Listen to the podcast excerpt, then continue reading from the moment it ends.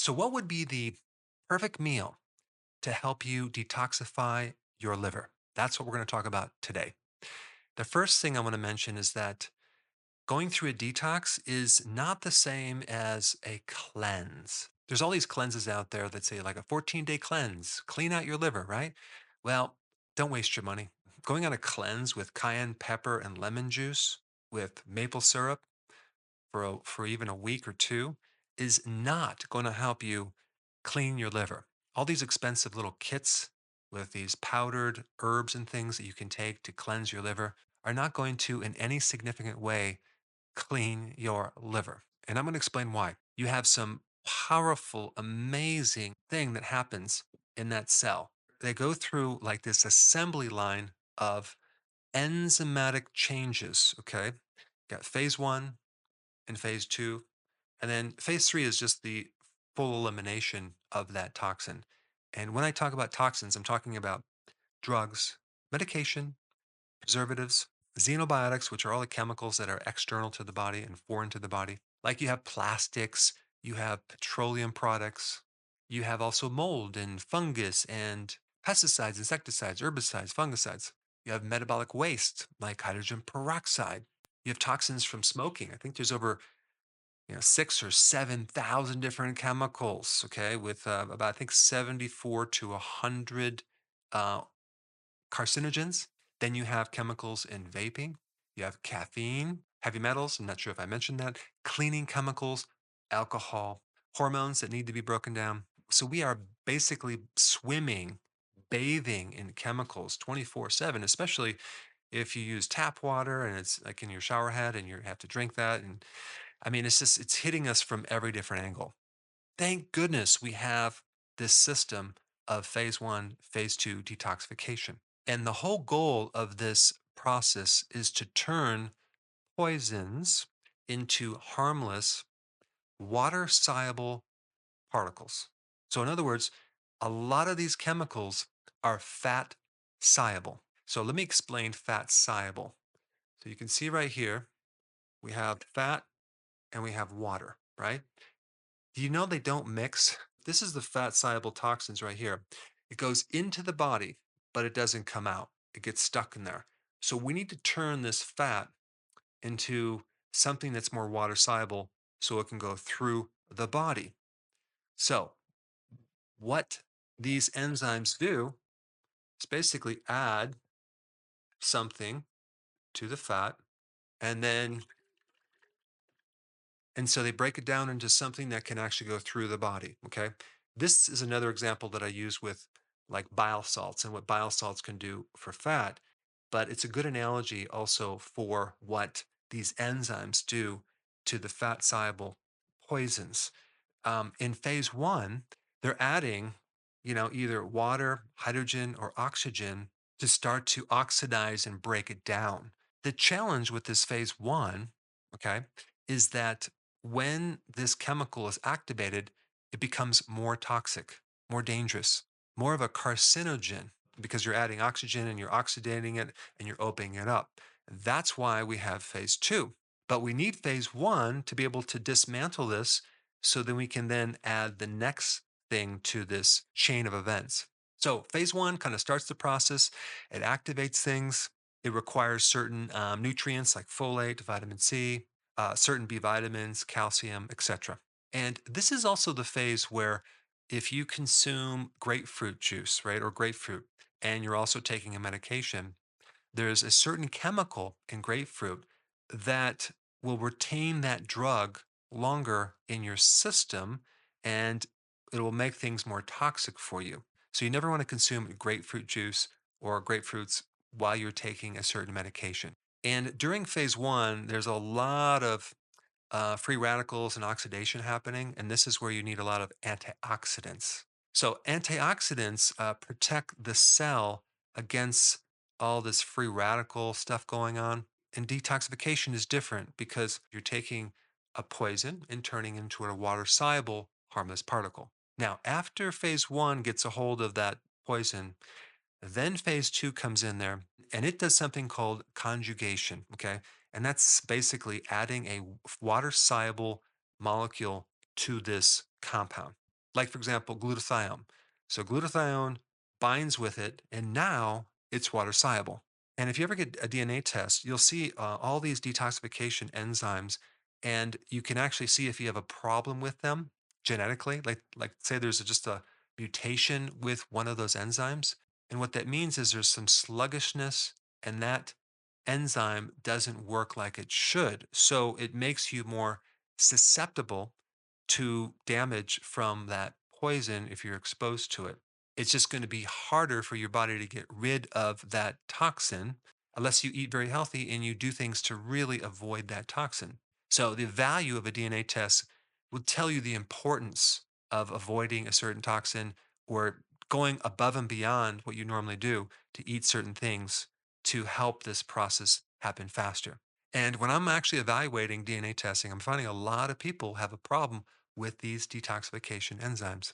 So in phase one, okay, the name of this group of family of enzymes are called the cytochrome P four fifty enzymes, okay?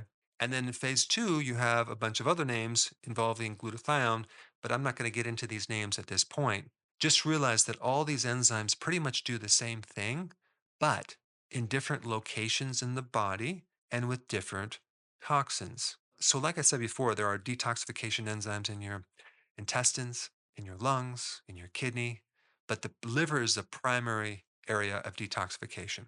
So with phase two, you're attaching certain water-soluble compounds to help it become more water-soluble. And that involves sulfur, choline, certain amino acids, zinc. Now, there's a couple of points I'm going to talk about with this whole assembly line of uh, enzymes to break down these chemicals.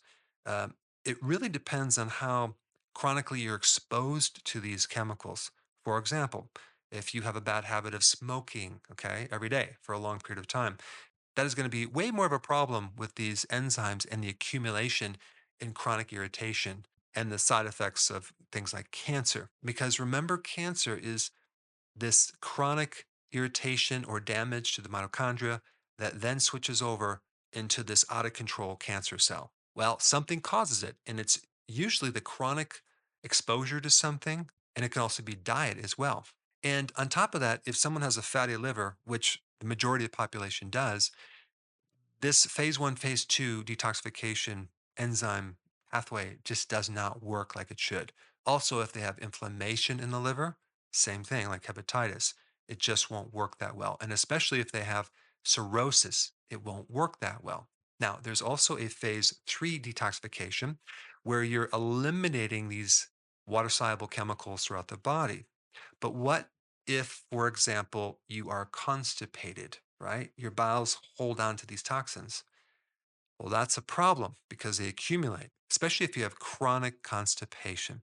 And another thing you can have is like dysbiosis, which is an alteration in the gut microbiome. There's a gut-liver relationship that if there's something going on in the gut, it's going to affect the liver because the friendly bacteria also assist in removing these chemicals. So if you had a lot of antibiotics, or you have an overgrowth of yeast, or a lot of problems with the gut microbiome, you can have a problem with detoxification. Now, a little bit higher up in the digestion, you have these bile ducts. Bile is one of the primary ways of eliminating these toxins, okay, as well as through the urinary system. But if there's anything going on in the bile ducts where there's a blockage, that's called cholestasis, where there's just like sludge or an obstruction from a, a gallstone, that can start accumulating these toxins in the liver and interrupt this flow that should normally happen. And the way that you would know that you would have that is usually like right shoulder pain or a fullness underneath the right rib cage or burping or belching. And the remedy is to thin the bile with more bile. And I like to use a remedy called tutka, which has been known to greatly assist in the detoxification process of the liver and and other parts of the body. What about if the urine is obstructed? Okay, I mean, let's say the person has a, an enlarged prostate and they just don't eliminate like they should and they retain urine. Well, we have this accumulation of toxic material that just cannot exit the body and it backs up all the waste. Not to mention someone that having diabetes and having a kidney problem, which also causes them to retain these chemicals. But the question is, what can you do about it? What can you do? Well, the diet. out of all the things you can do, and I'm talking about supplements and, and remedies and all this stuff, the diet can help you the most when you detoxify. And I'm not talking about a two-week cleanse. I'm talking about something you do on a routine basis, a consistent basis, where you're eating these foods over and over and over again. So I'm going to describe a meal that I think would be the best meal to help your liver and other organs detoxify. We want to start with the egg. Okay, eggs are one of the perfect foods because they're high in sulfur, uh, complete amino acid profile. They pretty much have every nutrient, including choline, which is really good for the liver, as well as a fatty liver. And then you would cook those eggs with onions and garlic, two things that are very high in sulfur, not to mention all the antioxidants in onion and garlic that um, can help counter the phase one detoxification. And don't forget the sea salt to get some of the trace minerals. And then we add our cruciferous vegetables. Now, there's any number of cruciferous vegetables that you can do. You can do roasted uh, Brussels sprouts, you can do cauliflower, or you can do broccoli, steamed broccoli, or even cabbage or sauerkraut. And if you want to do a salad, you can just do arugula.